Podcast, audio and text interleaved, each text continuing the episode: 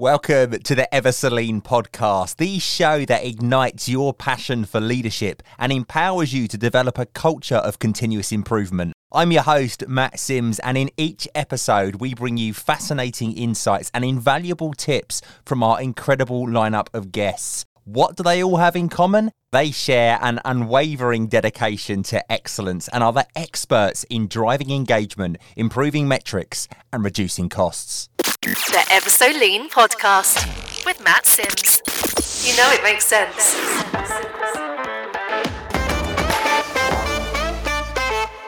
This episode is sponsored by Catalyst Consulting Limited.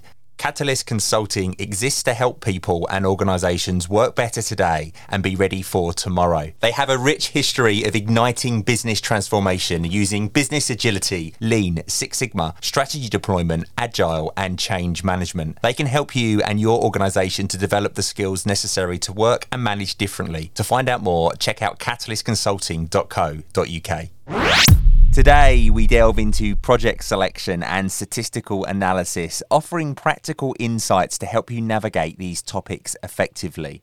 Selecting the right projects can be daunting, but fear not. We're here to guide you through transforming problems into well-defined projects that drive growth and success. Creating a robust pipeline of projects is critical to address organisational challenges and fuel progress.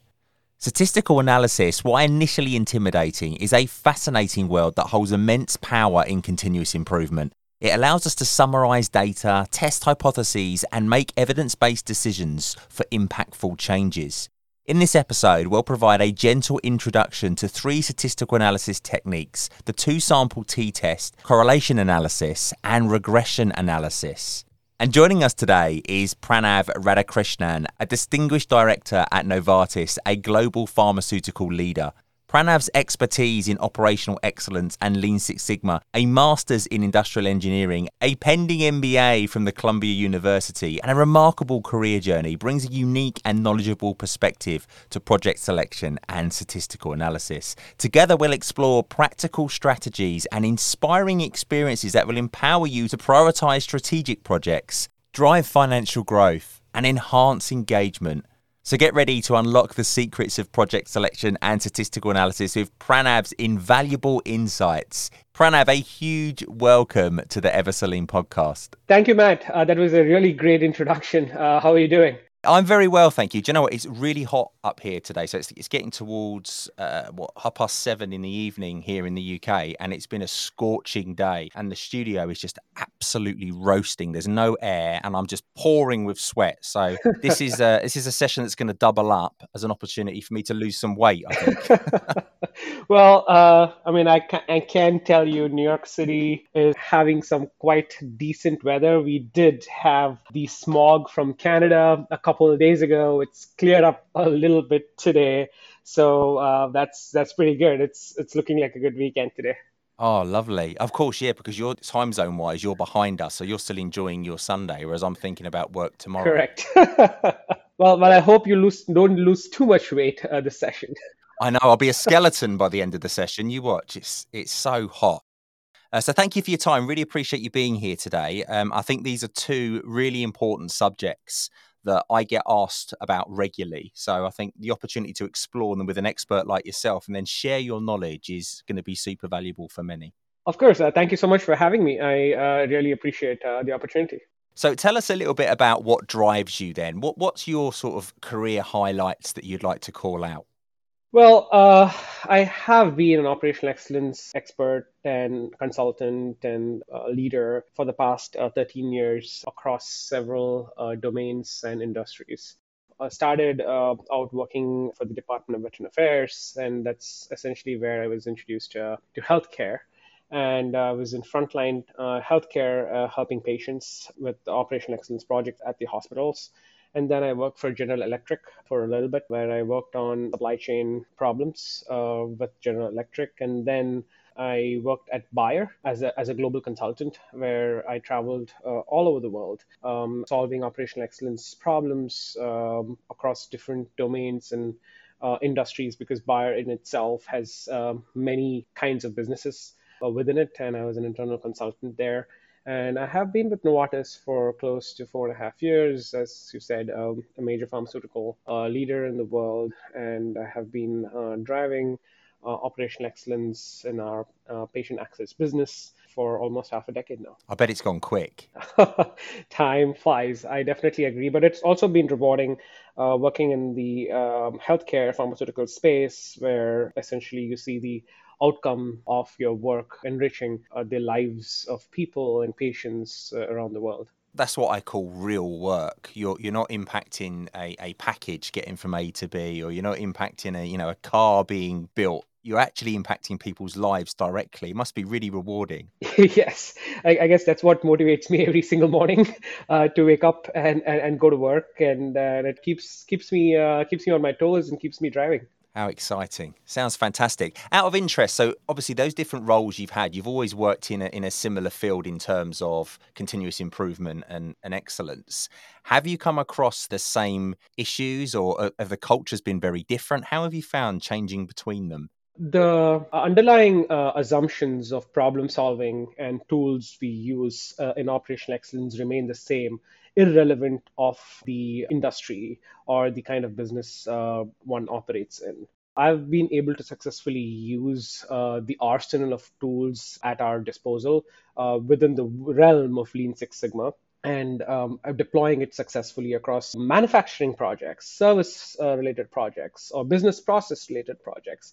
So uh, essentially, I think it comes down to picking the right tools for the right project and essentially uh, see uh, rewarding outcomes. So uh, essentially, um, I, I wouldn't say it's a rinse and repeat. It is a rinse and repeat in some sense that you kind of get to use the same tools over and over again, so you kind of can predict what's going to happen next. But also, it's very important to choose the right tools for the kind of project you're tackling, mm. because it's not a one-size-fits-all. I guess that comes with experience, doesn't it? Choosing the right tool at the right time for the right issue. Correct. It's funny, when, when we learn, when, when we when we start off on journeys for continuous improvement, we learn about all these tools, and then we come across a problem, and we, it's almost like, you know, if you've got a, a toolbox in your garage and you open it up and you've got all these tools there, and you're like, oh, which one shall I use? It's really tempting to just pick the wrong one. I think it's experience that helps you, doesn't it? It helps right. you learn which is the right tool, because you wouldn't use a screwdriver to hammer in a nail. I, I completely agree with you, and I, I don't think uh, you could have said it better.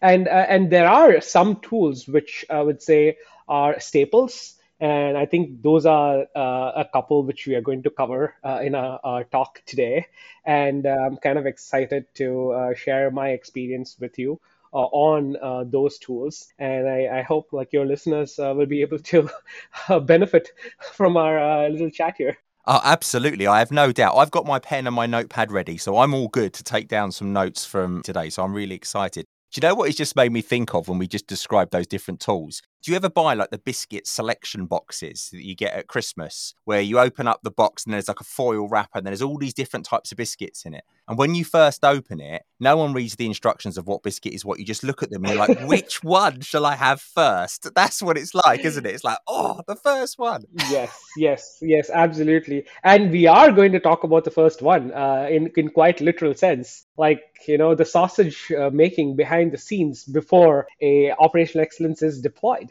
Right, let's get on to selection of projects then. So the process of problem to project, how would you describe that? Well, every organization essentially deals with uh, issues at any given point in time.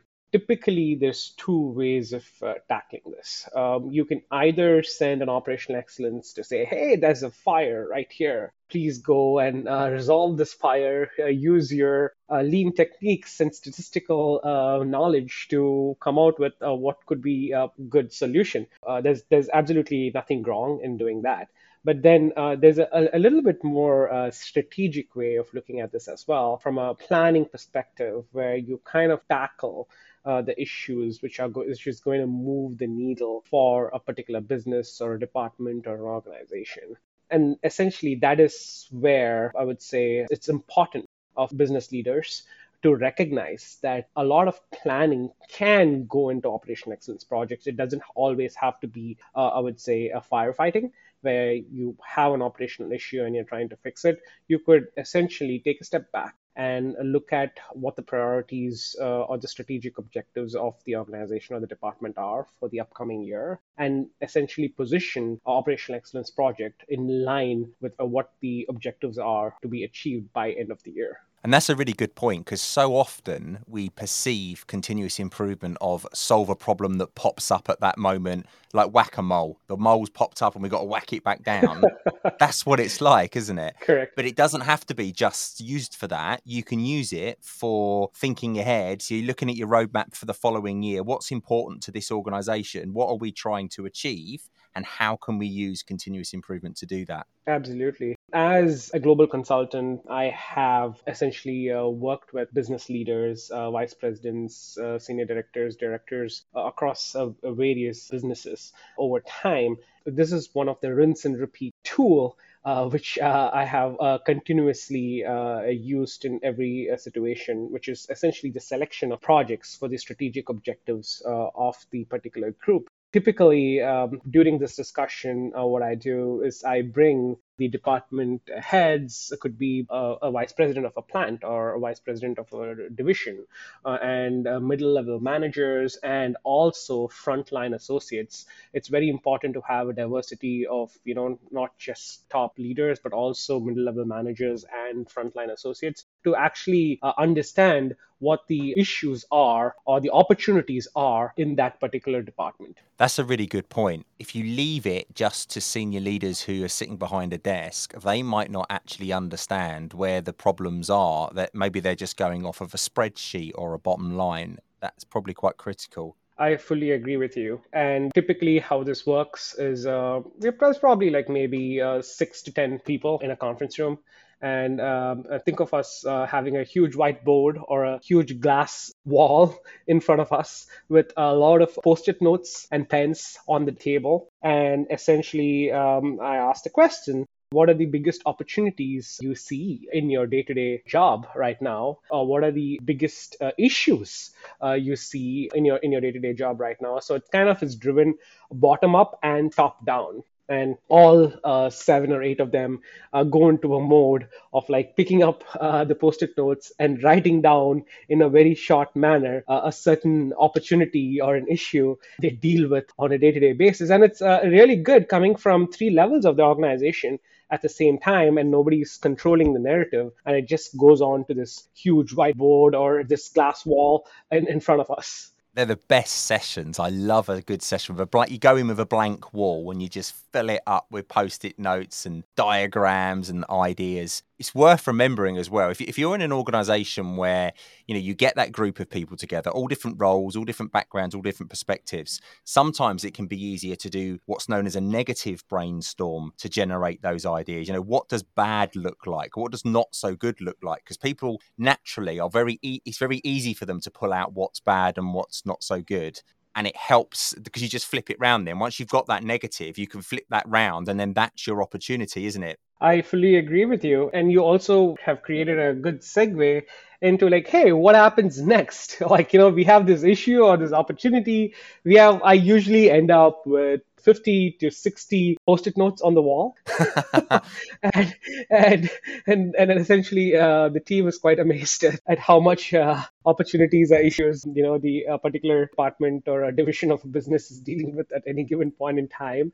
And that's business on a day-to-day basis, right? So, so there we have this sixty post-it notes staring at us on the wall. And, and now we need to essentially figure out which ones are we going to work on, right? And and that's essentially uh, what we are going to discuss about right now. Do you do you have a clue about, uh, have you done this before? Do you know, do you have a methodology where uh, you uh, essentially um, come up with which ones to work on first and make it into projects? That's a very daunting task for a lot of people as well. They sort of sit there and they see all of these ideas that they've all churned out over a period of twenty minutes, half hour, an hour. It's then looking at that and going, right, what ones should we look at? And in my experience, it's tend to have been a, a quarterly activity. So it's not too longer term. It's kind of like very short term. I see. And we've done it via a cost and ease matrix. So we're looking at the impact, the cost, the ease of implementation, because sometimes it depends on the quarter you're looking at. If you're in quarter one, I tend to find people are more willing to spend money on solving a problem. If you're in quarter four, it's less likely that people want to spend money. Do you know what I mean? It's that changes the concept, doesn't it? I, I fully agree with you. And essentially, it's very close to uh, uh, what I do as well. As uh, what I do is I actually kick the entire team out of the conference room, and I kind of retain maybe one person in that group. And essentially, I send them on a break. I kind of categorize these sixty post-it notes into different kinds or or uh, groups where, you know, you can categorize them into groups and, and essentially see, hey, this is like service number one, this is service number two, or this is opp- this is essentially a part of the business where you can kind of group it together.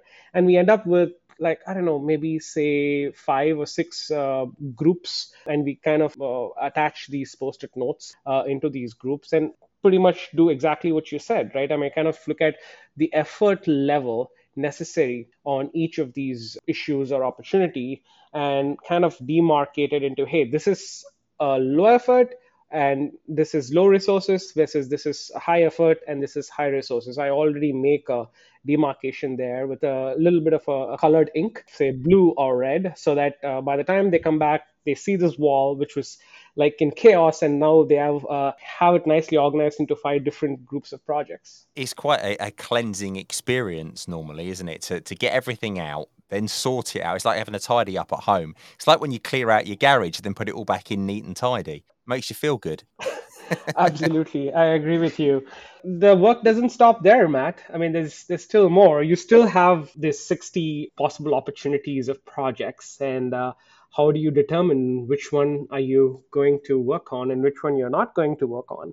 And this is where I kind of repurposed a Lean Six Sigma tool, uh, which is called the cause and effect matrix. It's typically used to identify which of the input steps is highly correlated to the objectives of the actual business or the project itself into project selection at the uh, very initial level. You've intrigued me.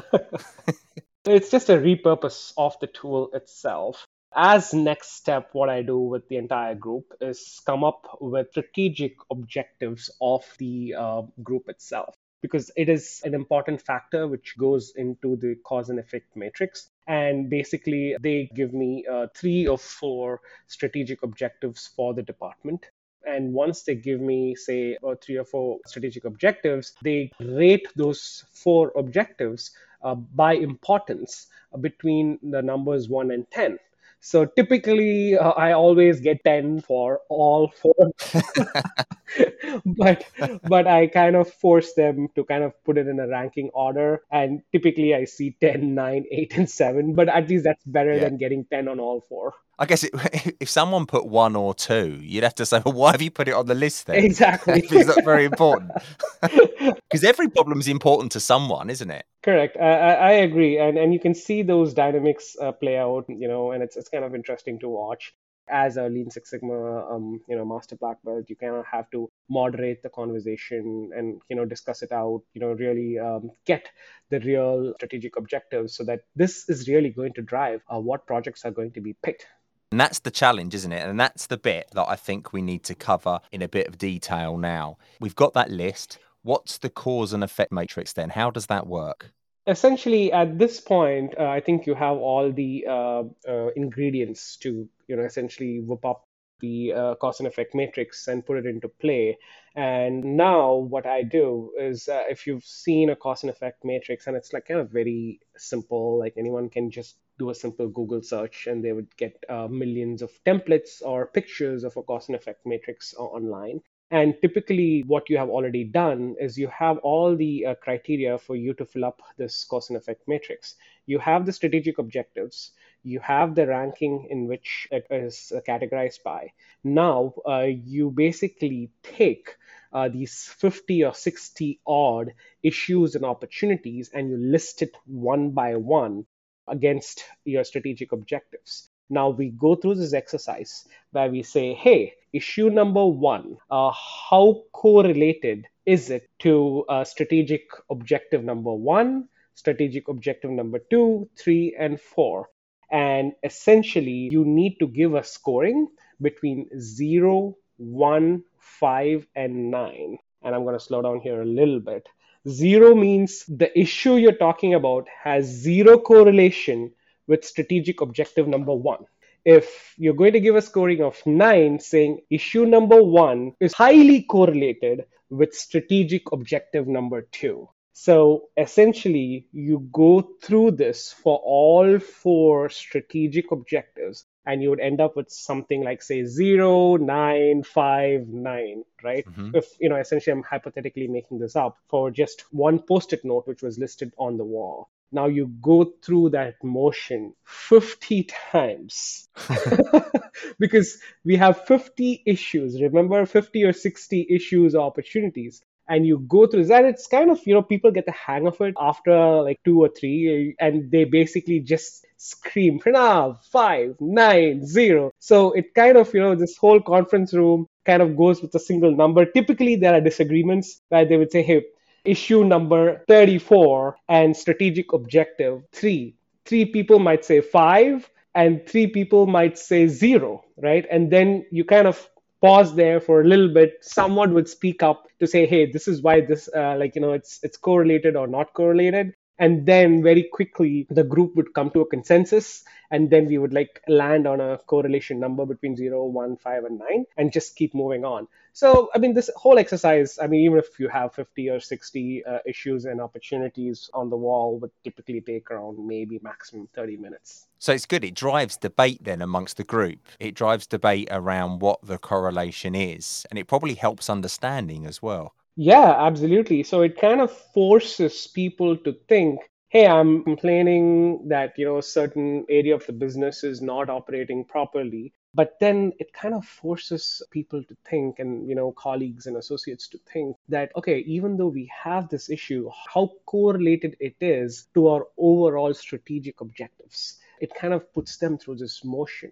And at this point, what you're doing is uh, you're not driving anything. I mean, you're obviously, when I say you're not driving it, you're driving it from a sense that you're corralling the entire group to voice their own input. So it's not me coming up with numbers, but it's the actual group which is going to be probably working on these projects who are coming up with the scoring, so they have buy-in in the decision-making. So your role in there is like a facilitator. You're just instigating the conversation, Correct. Guiding it along, and they're doing the work. They're having the conversations. They're making the decisions because it gives them ownership. Correct. And obviously, as a, you know, a master black belt, your role would also be to ask probing questions. If there is a certain disagreement on a certain correlation or a certain strategic objective or a certain mm. uh, issue or an opportunity or whatever, where you kind of ask probing questions. Maybe I don't want to go into the five whys, but, you You know, you essentially get clarity on uh, what we're trying to achieve, and then resolve it and quickly move on to the next one.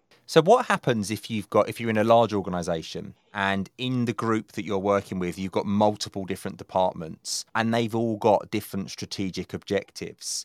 What happens in that scenario? Because when they look at the correlation, it might be really important to one group, but not so important to another group because of their, doesn't have anything to do with their department. Do you know what I mean? How do you deal with that? Uh, that's a really great question. And I think even though different departments might have different strategic objectives, it might be fair to say, and you especially work for very large organizations, you have overall strategic objectives. And that's something which essentially I foresee and make sure that we align on strategic objectives which are one level above the individual department mandates. Got it. Okay. So you're not looking for ground level. You are looking for the aerial view, the overarching view that everybody's working towards as a group, not their individual department objectives. Correct. For example, it could be like, say, hey, if both departments are tasked with increasing top line by five percent or seven percent, or if both departments are tasked with uh, reducing their costs by three percent, right? So these are organizational objectives which everybody would have to meet. You know, essentially the organization could be working towards turnaround time reduction, which has to be reduced by, say, ten percent for the overall organization. So, so essentially, it's important for the facilitator, the operational excellence expert in the room to understand your audience mm. and essentially drive the narrative and the conversation in a way where you're already mitigating some of these landmines which might come through the exercise. And that's where, you know, the experience uh, part comes in, where you're kind of forcing this, and it's a smooth uh, workshop. It's a great point. I think it's a really good exercise as well for leaders to understand how what they're doing in their department contributes to that overarching strategic direction. Because so often you could be working really, really hard in your department with your team on your process, and you completely lose sight of how what you're doing impacts another department or another part of the organization. And it all rolls up. And sometimes it's nice to take stock and see that. And I can imagine that scenario really drives that thinking. Absolutely. Now you have, I would say, a scoring of each and every project against four strategic objectives. You either have scores of zero, one, five, and nine across fifty of them. And then you also have a rating of importance for these strategic objectives, which is between a zero and a ten. Typically, we get ten, nine, eight, and seven uh, for these strategic objectives. What you do is you cross multiply and you add them up. So, for example, the way it would happen is hypothetically, say that uh, we had about ten, nine, eight, and seven for the strategic objectives, and they were scored as zero, one, five, and nine, you would multiply nine and ten and zero, and nine and one, eight and five, and seven and nine. I think I got that right. But if you didn't, don't worry, it's pre-recorded, we can edit it. Well, so so that's that's pretty much it. I mean, this is where people get a little confused. It's actually not that confusing. You just cross multiply it and you get a value for each of these uh, opportunities and issues. And essentially what you do is when you do that, like for all fifty of them, you have a ranking system where uh, you can come up with like the top ten projects, which is going to move the needle for the strategic objectives. And those are the projects which you're going to work on for the rest of the year. It's as easy as that, Pranav. You make it sound simple. What happens if you have projects that have all got the same score, so they sit in the ranking? How do you prioritize them if that happens? So that happens quite a bit because we have a bunch of projects which all sit on the same, uh, I would say, for example, score of, say, two, uh, two hundred fifty. Like I would say I have four projects which have like a score of two hundred fifty. What, what do you do? So then that this is where, you know, you're, you're kind of uh, speaking with the, you know, team. And you remember, we already marked the amount of effort which is required. Yep.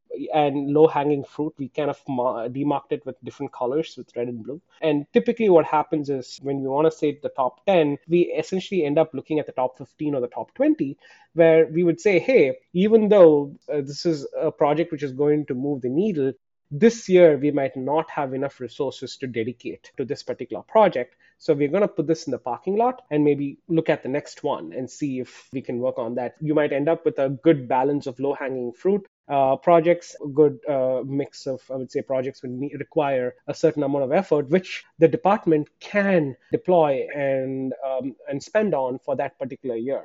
So we end up with like a top ten, and it's not cut and dry where you're just taking the top ten projects and you're running with it. You can if you want, but then typically what happens is you're going to end up with, we don't have the resources to do it. So even before the group disperses, we have this discussion of uh, which project they want to work on and not work on. And you have a good mix of leadership, middle-level managers, and frontline staff who kind of are making that decision together. Are you ready to elevate your team's ways of working? Are you seeking fresh insights and growth opportunities? Our experts will assess your team's practices, providing valuable insights for improvement and celebration.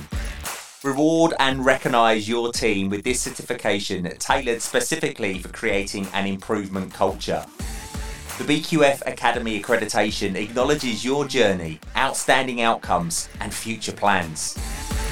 Whether you utilise Lean, Six Sigma, project management or continuous improvement techniques, this certification celebrates your incredible work and positive impact. Propel your team's performance to new heights with the B Q F Team Excellence Culture Certification. Visit w w w dot b q f dot org dot u k today and let's celebrate your success together. thirteen-time Shingo Prize winner Doctor Jeffrey Liker and Toyota Kata author Mike Rother have created the Improvement Kata and Coaching Kata online course. This inexpensive, compact program is designed to transform your thinking and approach, making you a highly skilled learner and coach. Engage in deliberate practice to turbocharge your progress.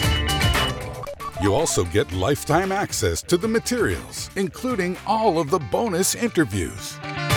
Why pay up to ten times the price elsewhere, listening to some consultant, when you can gain direct insights from the masters themselves? Skip the rest and go with the best. Join us today and embark on your journey to excellence. Just click on the link below to start your journey. So the ones that fall below the line, you've always got those there. If you have extra resource throughout the year, or if you have extra opportunity, you've got projects already lined up that you already kind of headline understand. And equally, when you come to this exercise next time, you might already have some on a list from last time, and then you add the new ones to it. So it's an ever-growing list. Correct. And you always have to reprioritize this every single year. So so typically, if a department is always working on operational excellence projects, and that is the idea, right? You always have a pipeline of projects to work on, and you keep constantly reviewing the list because business conditions change on a year-to-year basis. A year is a pretty long time for business conditions to change. What could be important this year could not be important next year. If you want, you can go through this exercise on a yearly basis. Or you could go through this exercise once in two years, right? So mm. so typically that's a decision um, left to the actual department itself. But then, I mean, it's it's good to go through this, you know, uh, half a day exercise where you kind of bring people in and look at everything before you select the projects and start assigning resources and start spending the money. You could find, I expect, that some of those are reliant upon other ones being completed first. So naturally, you're going to end up with, I need to do this one before I can do that one because this one directly impacts that one. So it gets a lower score this time. But next time, once you've completed that first action, that one might get a higher score. So it's really important to go back and redo that. I, I fully agree with you. Yes, absolutely. Some some projects might be contingent on an earlier project being completed, and uh, you know, essentially uh, uh, for it to succeed uh, over the next uh, few years as well. So I'm, I'm fully on board with you on that. I've seen that as well. Sometimes you get those projects that have fallen below the line, and they don't really deliver anything against the strategic objectives that you want for that year. But it's a really exciting project that you think will go a long way to engage people, or, you know, to really make people feel special. And sometimes those ones you put through anyway, because you know they're not going to deliver lots of money. They're not going to be strategic initiatives. However, they are going to be strategic in engaging people, making them feel motivated, people-related ones. You know what I mean? Yeah, absolutely. That's the question where you ask, which are the projects which actually succeeded and which are the projects which did not? I mean, it's totally okay for an operational excellence project to fail. Um, and, and I mean, I think it's it's a very important to put out there. I mean, um, if you commission ten projects every single year, typically you kind of have a high success rate, and that's imperative, uh, especially when you're working with experienced uh, master black belts and black belts. But also there are a few projects which, um, you know, don't necessarily succeed mm. for various reasons, for various legitimate business reasons, because once you go through that project, you kind of uncover uh, so many things which you initially did not know. And that could uh, lead to the project not being completed. And, and it could be a perfectly legitimate business reason for that project not to succeed. And you would probably learn from that mm-hmm. and essentially recommission the project in a different way or look at the problem uh, differently. And that kind of leads us into our segue uh, of how do you know if a project has succeeded or not? Yes. Well, essentially, uh, every project manager I worked with always came back and said, hey, we improved in terms of uh, what we wanted to achieve for a certain project. As, you know, uh, black belts and master black belts, we, we are always trained to trust data. Data pretty much moves uh, our business. And uh, and that's where some of these statistical tests come in, which are quite handy. Yeah, but they're also quite scary. As soon as you say the word statistical, people are like, oh, no, uh, no, I can't. It's beyond me. I can't do it. And it really has this negative effect on people. And it doesn't have to, because it's not as complicated as it sounds. It's just knowing what to do and when, really, isn't it? Absolutely. I'm going to try to, like, you know, talk about a couple which I use on a regular basis. And I'm going to try to kind of keep it as simple as I can. Uh, the first thing I at least tell my project managers uh, who are working on their green belt or black belt projects is that I ask the question, uh, let's put it through a two sample T-test. And uh, the moment I say two sample T-test, people kind of raise their eyebrows, project managers raise their eyebrows. I'm like, oh my God, uh, I did listen to this during the training. And I mean, uh, how does it work? Yada, yada. It's actually not all that complicated. What you're typically doing in a two sample t-test is everybody understands averages. So you're taking a sample of data before the project started. Say, for example, your project is to improve the quality of water coming in or out of the plant.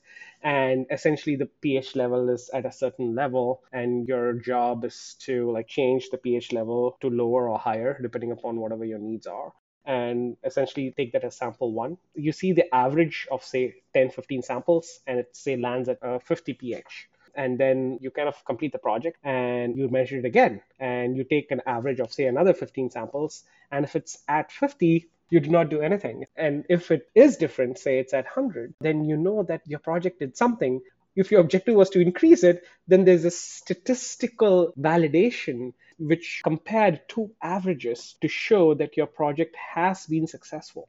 So we should clear up what the T stands for. In a two-sample t-test, the T refers to the t-distribution, and the t-distribution is a mathematical distribution that is used in statistical hypotheses testing when a sample size is small or the population standard deviation is unknown. What's next? Well, that's that's one way to look at before and after. Uh, I use these words before and after quite a bit uh, with my project managers. What's before, what's after, it's compare both. There's there's also um, a certain statistical tool which I actually uh, use quite a bit. Typically, you know, when you're trying to solve a an issue or a problem, uh, you have a output, you know, you're working towards, and I kind of like to call that a Y variable, which is dependent on certain factors.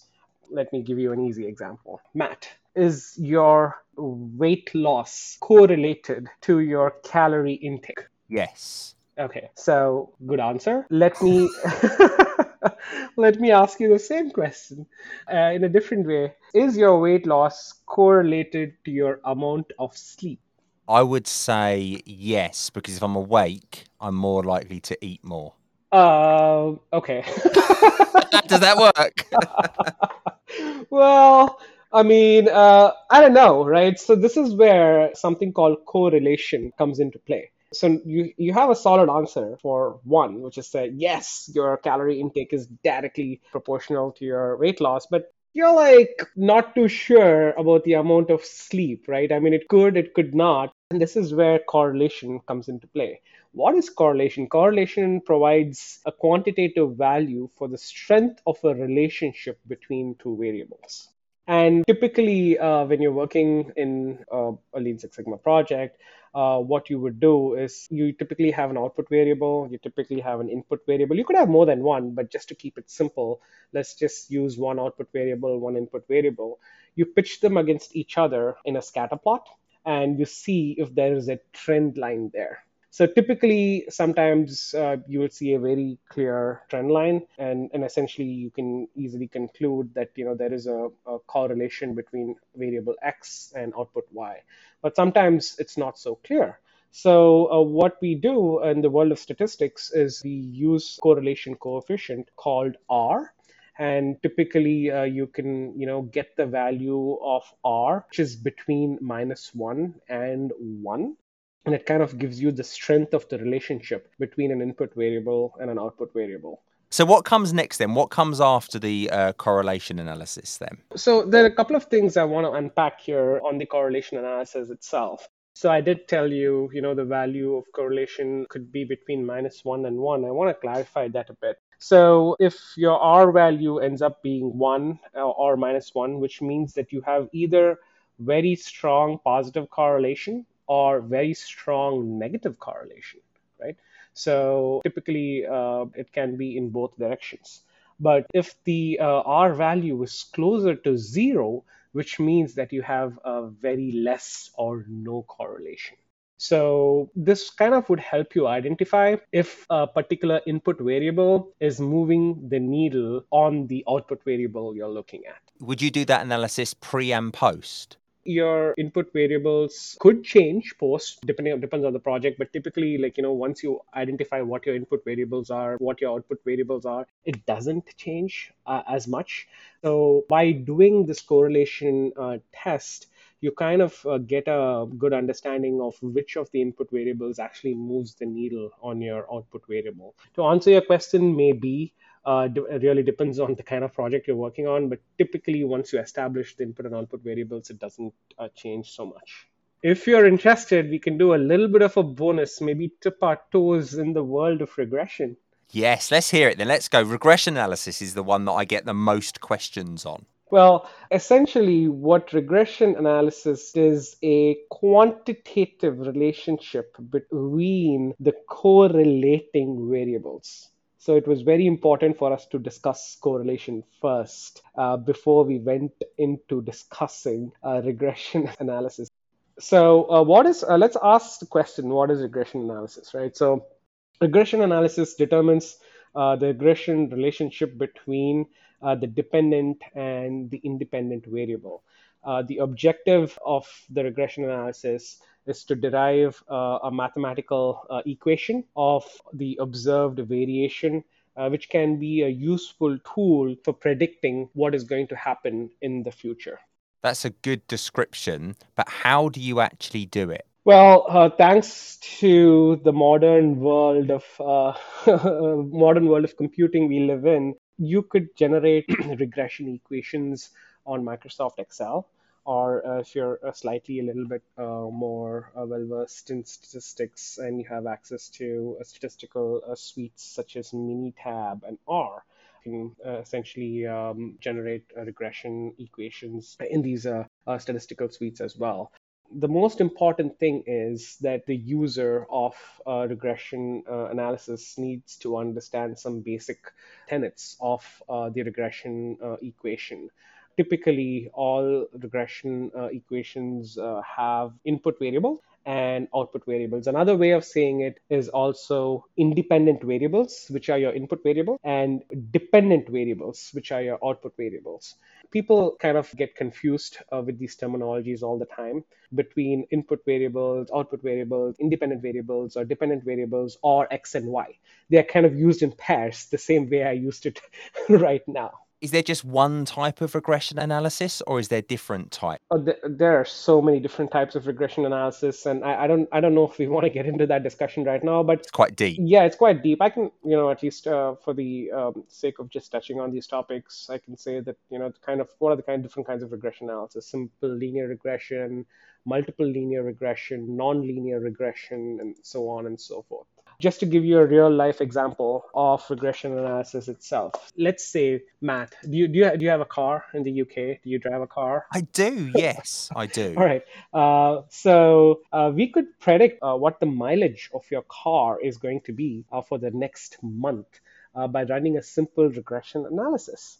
So if your uh, output variable is going to be uh, the mileage of your car, and uh, your input variable is going to be, say, your air pressure, or the amount of petrol or gasoline uh, you put into your car, and say the oil level of your car, and uh, maybe a couple of couple more input variables.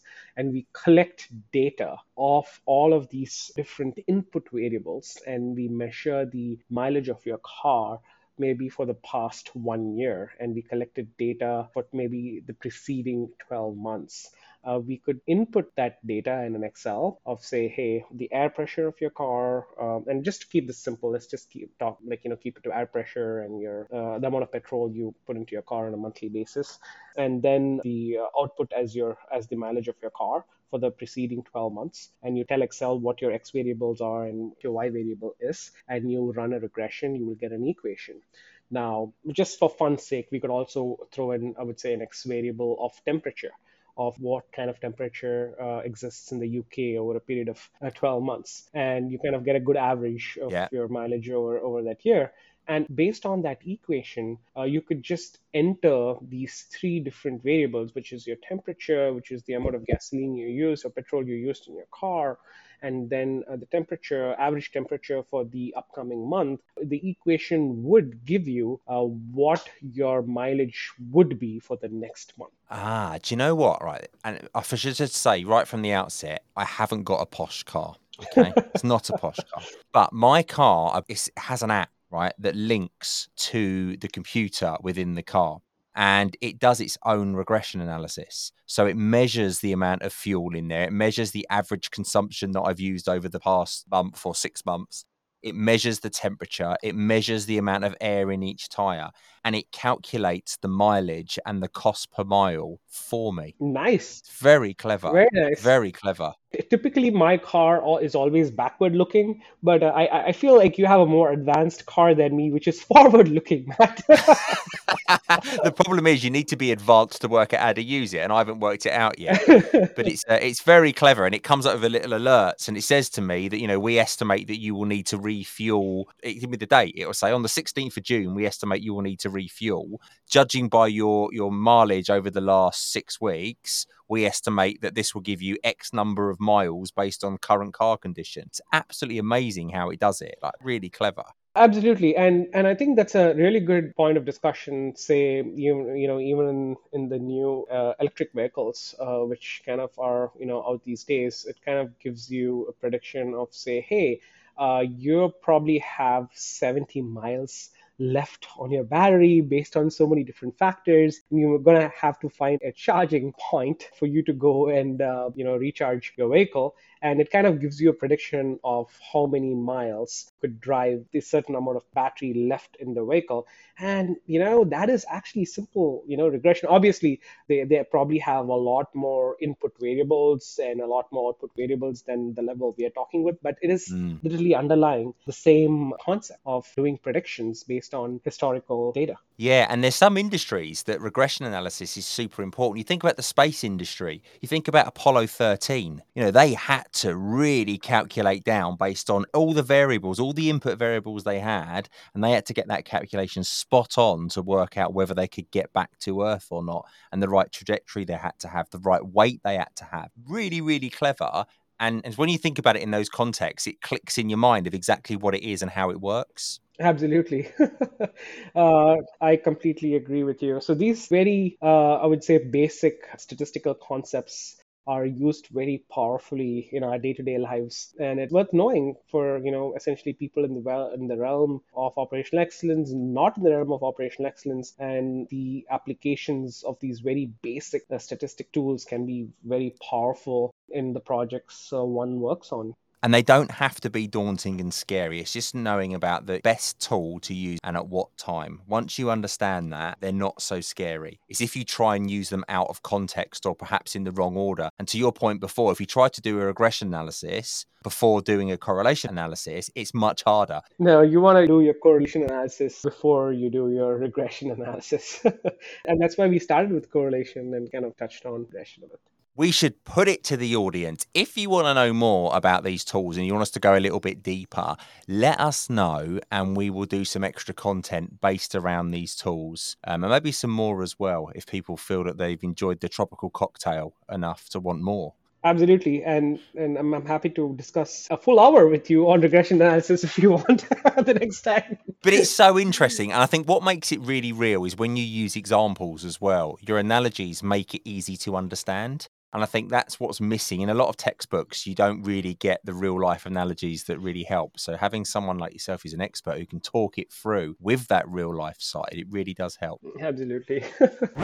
There's no analysis going to help you with this next bit, Pranav. This is where you're really going to get tested. Do you fancy a go of the yes-no game? Oh, oh, oh my God. I feel like I'm in trouble here. You are in trouble. So basically, it's called the yes-no game, but you cannot say yes or no. I've got three cards in front of me, card one, card two, and card three. Now, each of the cards have a different topic within them, which I'm going to ask you the questions on. So what card would you like? One, two, or three? Let's go with three. Card number three, pop music. It's great to listen to. It's great to, yeah. So that's a good answer. You didn't say yes or no. That's what I like. You're onto a good start. So the idea is I've got sixty seconds. I'm going to fire you random questions around pop music. You can answer any way you want, but you cannot say yes or no or a variance of yes or no. You cannot go, mm-hmm, or nod. And I can see you. The audience can't. If you nod, you'll hear the gong and it means you're out. Okay? Got it. Let's go. Some people absolutely smash this and other people go out very, very quickly. Very rarely get someone in the middle. So there's no pressure. Right, sixty seconds on the clock, ready and loaded. Pranav, this is your time. This is your moment. This is one for your C V. Do you enjoy listening to pop music? Pop music is great. Have you ever attended a pop concert? I have not attended a pop concert. You've never been to a concert? I have been to a concert, but not a pop concert. Ah, I see. Okay. Do you find yourself singing along to pop songs? I do sing along. Is it in the car or at home? Both. With people in the car? Sure. Have you ever purchased an album or a single from a pop artist? I have.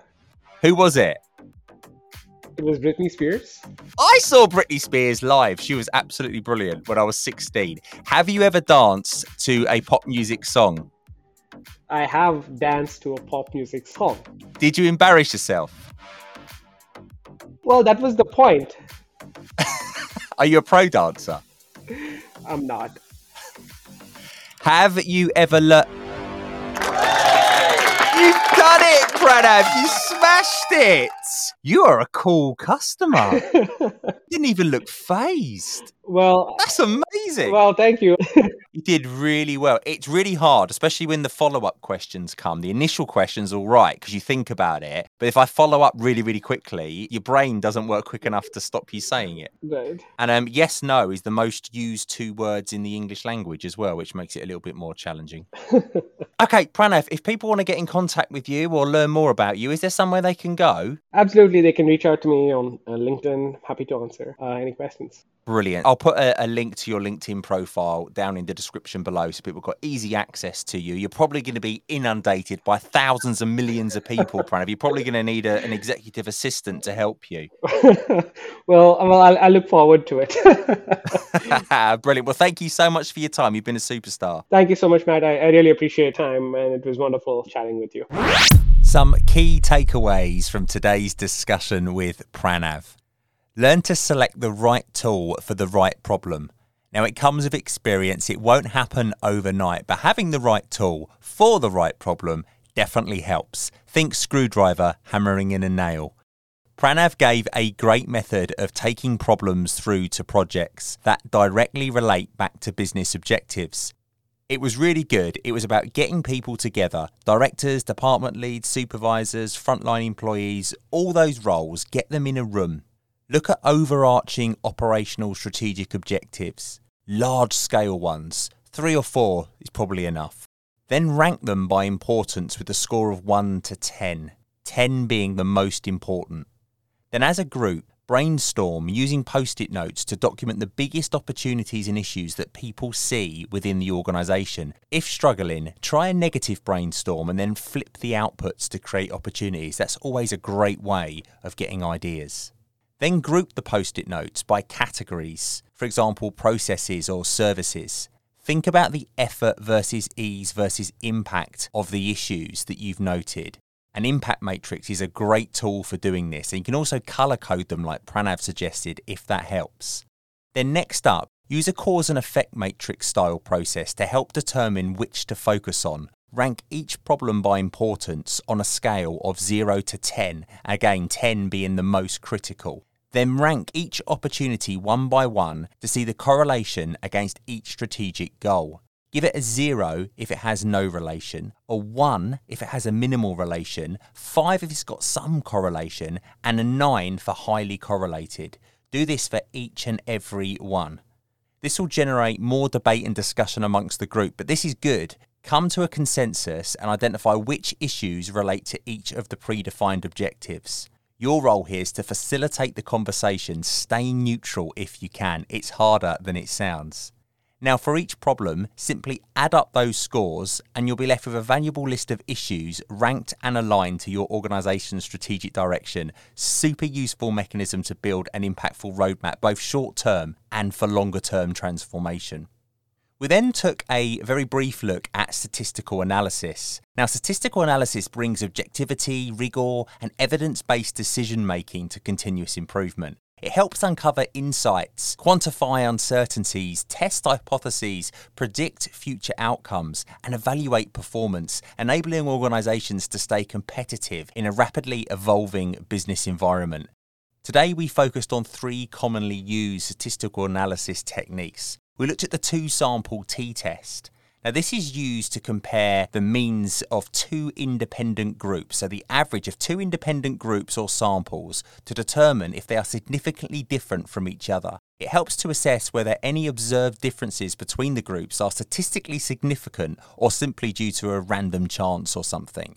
So let's say a coffee shop owner wants to determine whether there is significant difference in the average time it takes to serve customers during the morning shift and the afternoon shift. The owner collects data on the time taken to serve fifty customers during the morning shift and then fifty customers during the afternoon shift. The owner wants to know if there's evidence to suggest that one shift is significantly faster than the other. Now, by conducting the two sample T-test, the coffee shop owner can determine if there is a statistically significant difference in serving times between the morning shift and the afternoon shifts. And this information can be super valuable for making staffing decisions, optimizing workflow, or identifying areas of improvement in the service efficiency. Then we explored a little bit about correlation analysis. This technique is used to measure the strengths and the direction of a relationship between two variables. It helps to determine whether there is a systematic association between the variables and to what extent they vary together. Consider a researcher who wants to examine the relationship between studying hours and exam scores among a group of students. The researcher collects data on the number of hours each student spends studying for an exam and their corresponding exam scores. The researcher wants to determine if there is a relationship between the two variables. Now, by conducting correlation analysis, the researcher can gain insights into the relationship between studying hours and exam scores. Then this information can be useful for students, educators, and policymakers to understand the importance of studying habits and their impact on academic performance. Then finally, we took a shallow dip into regression analysis. Now, this technique is used to model and analyse the relationship between a dependent variable and one or more independent variables. It helps to understand how changes in the independent variables are associated with changes in the dependent variable and to make predictions or estimate values based on the observed data. So suppose a, a real estate agent wants to determine the relationship between the size of a house in square feet and its selling price. The agent collects data on recently sold houses, recording the size of each house and its corresponding selling price. The agent wants to predict the selling price of a house based on its size. Now, by conducting regression analysis, the real estate agent can estimate the relationship between house size and selling price. This information can be really useful for pricing properties, advising clients, and making informed decisions in the real estate market. Now, this was a tentative step into the statistical space, but hopefully today's conversation with Pranav has helped shed some light on this space and given you some confidence to have a go in your organisation. Now, remember, practice makes perfect. The examples I've given you here are applicable to all industries, not just the examples I've given you. I've just tried to make them real to help understanding. Give it a go. You'll surprise yourself.